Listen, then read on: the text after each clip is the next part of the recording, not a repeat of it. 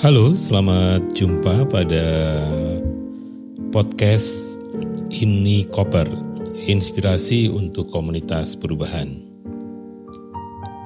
Saya Dani Wahyu Monggoro dari Inspirasi Tanpa Batas. Kali ini saya ingin berbagi cerita aja tentang frase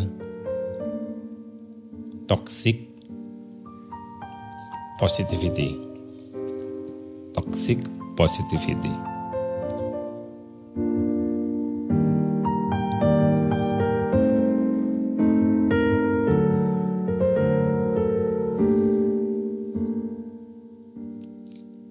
Ya, saya tertarik ini karena 3 hari yang lalu saya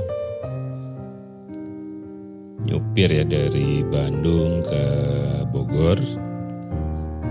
Dan waktu mulai mendekati Jakarta, biasanya saya mulai cari radio.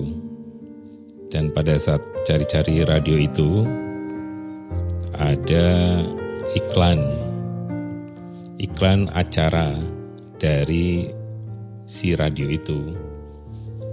Nah, pada saat itu mereka sedang ingin mengupas tentang toxic positivity. Gagasan ini sebenarnya menjadi sangat menarik karena kemudian juga ada buku yang mengupas tentang hal ini. Nah, salah satu opening dari buku Bitter Sweet itu sebenarnya diminta mendengarkan lagu background ini. Lagunya judulnya ada Gyo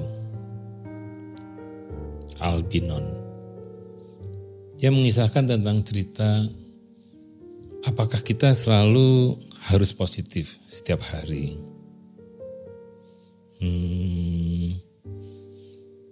Bisa jadi ini pertanyaan saya juga dulu waktu pertama kali mengenal konsep appreciative inquiry yang mengambil dari positif psikologi. Waktu saya ingin bertemu dengan komunitas mereka di Kathmandu, di Nepal, saya berpikir juga, bosan gak ya ketemu orang yang semuanya berpikir positif? Seolah-olah di dunia ini tidak ada masalah. Atau 10 tahun sebelum saya ke Nepal, saya juga pernah ya dari seorang kawan yang bekerja di lembaga donor juga menyampaikan, Dani, coba pelajari itu appreciative inquiry, siapa tahu cocok buat Indonesia. Nah, saat itu saya juga skeptis karena saya berpikir ini negara banyak masalah loh. Kenapa kita diminta berpikir positif? Bukannya lebih bagus kita lebih merasakan apa yang dirasakan oleh rakyat di Indonesia.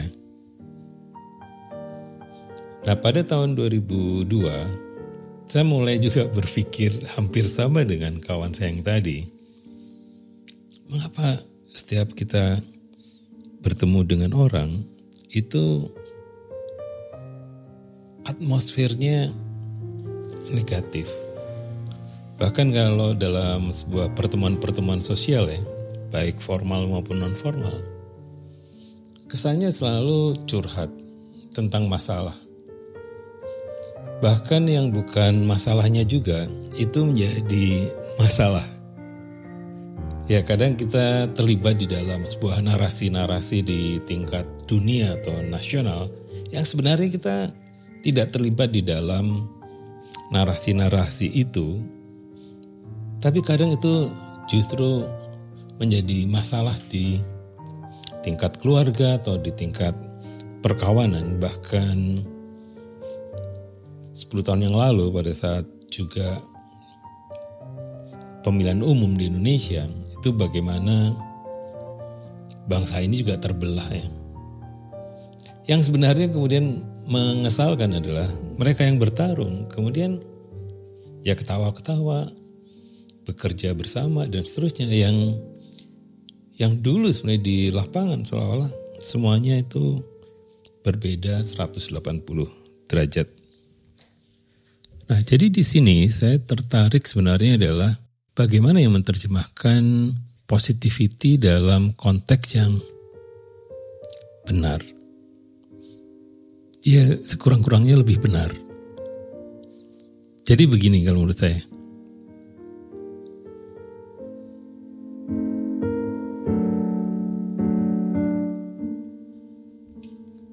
Ya, sebenarnya positif dan negatif dalam asset-based thinking itu pilihan, bukan keharusan. Jadi kita merdeka untuk memilih pada saat kita melihat realitas. Itu apakah mau dilihat dari sisi negatif atau mau dilihat dari positif. Keduanya memiliki respon yang berbeda. Kalau memang yang dilihat di kenyataannya adalah sebuah hal yang negatif, maka ya harus diubah untuk menjadi positif. Sebaliknya, kalau kita melihat dari sisi positifnya, maka masalah-masalah yang kita lihat itu dilihat sebagai opportunity untuk tumbuh lebih tinggi lagi. Oleh karena itu di sini sebenarnya yang disebut dengan toxic positivity adalah terjadi bila pada saat kita sedang marah, pada saat kita sedang sedih, pada saat kita sedang gelisah, kita memaksakan diri harus selalu positif.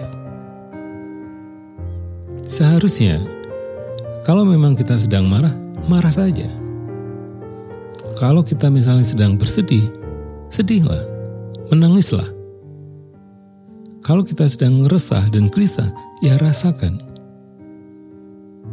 Tapi tips saya adalah jangan berlama-lama. Nah, di lagu ini sebenarnya ada sebuah kisah. Di Sarajevo, seorang musisi ketika dihadapkan pada pilihan-pilihan sektarian, dia menyebutkan bahwa saya adalah musisi.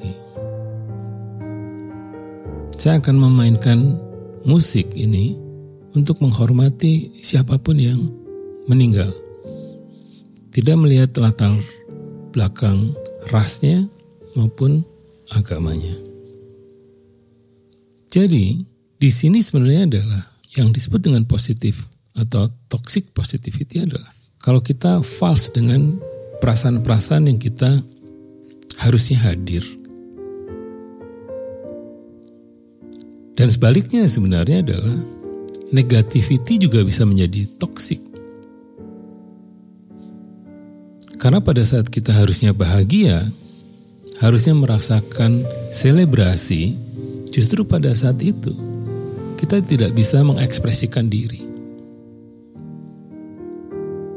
Nah, sebagai fasilitator sebenarnya kita mencoba bagaimana di dalam sebuah presentasi, sebuah interaksi sosial di kelas, kita meminta baik fasilitator maupun peserta itu mengeksplorasi bahasa tubuh, bahasa-bahasa nonverbal, sehingga pas dengan apa yang dirasakan. Kalau gembira, gembiralah. Kalau memang sedang sedih, ya kita berikan ruang untuk bersedih.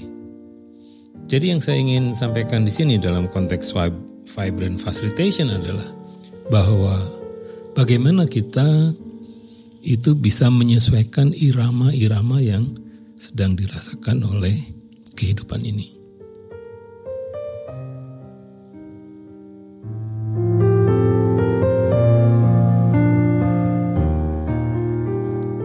Demikian tadi refleksi saya ya dari gagasan toxic positivity untuk sebenarnya tidak nyinyir juga dengan orang-orang yang sedang mempromosikan hal-hal positif.